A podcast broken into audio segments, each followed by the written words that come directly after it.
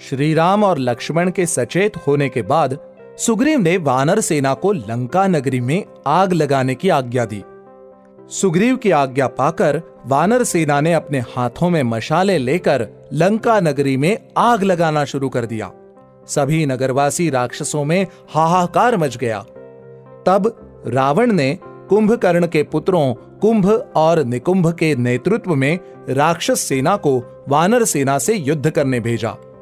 युद्ध प्रारंभ होते ही महाबली अंगद ने कंपन नामक राक्षस को एक चट्टान के प्रहार से मार गिराया।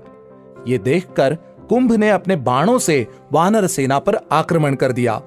कुंभ के बाण लगने से द्विविदा आहत होकर गिर गया।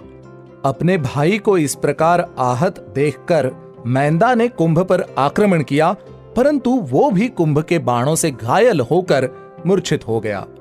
अपने मामाओं को इस प्रकार पराजित होता देखकर महाबली अंगद ने कुंभ को ललकारा। अंगद और कुंभ के बीच घमासान युद्ध हुआ और अंततः अंगद कुंभ के बाणों के प्रहार से आहत होकर मूर्छित हो गए। जब श्रीराम को अंगद के मूर्छित होने का समाचार मिला तो उन्होंने महाबली जाम्बवान के नेतृत्व में वानर सेना को कुंभ का सामना करने के लिए भेजा।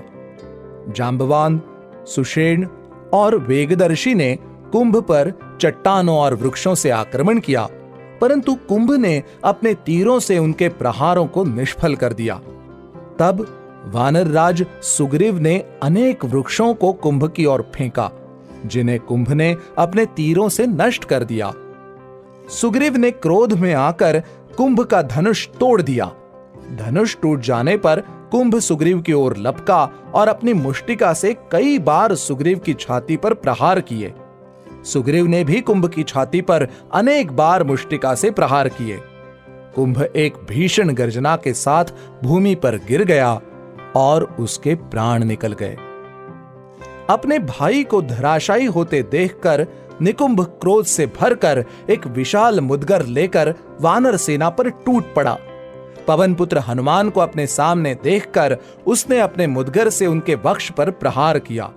बजरंग बली के वक्ष से टकराकर मुदगर सौ टुकड़ों में टूटकर बिखर गया।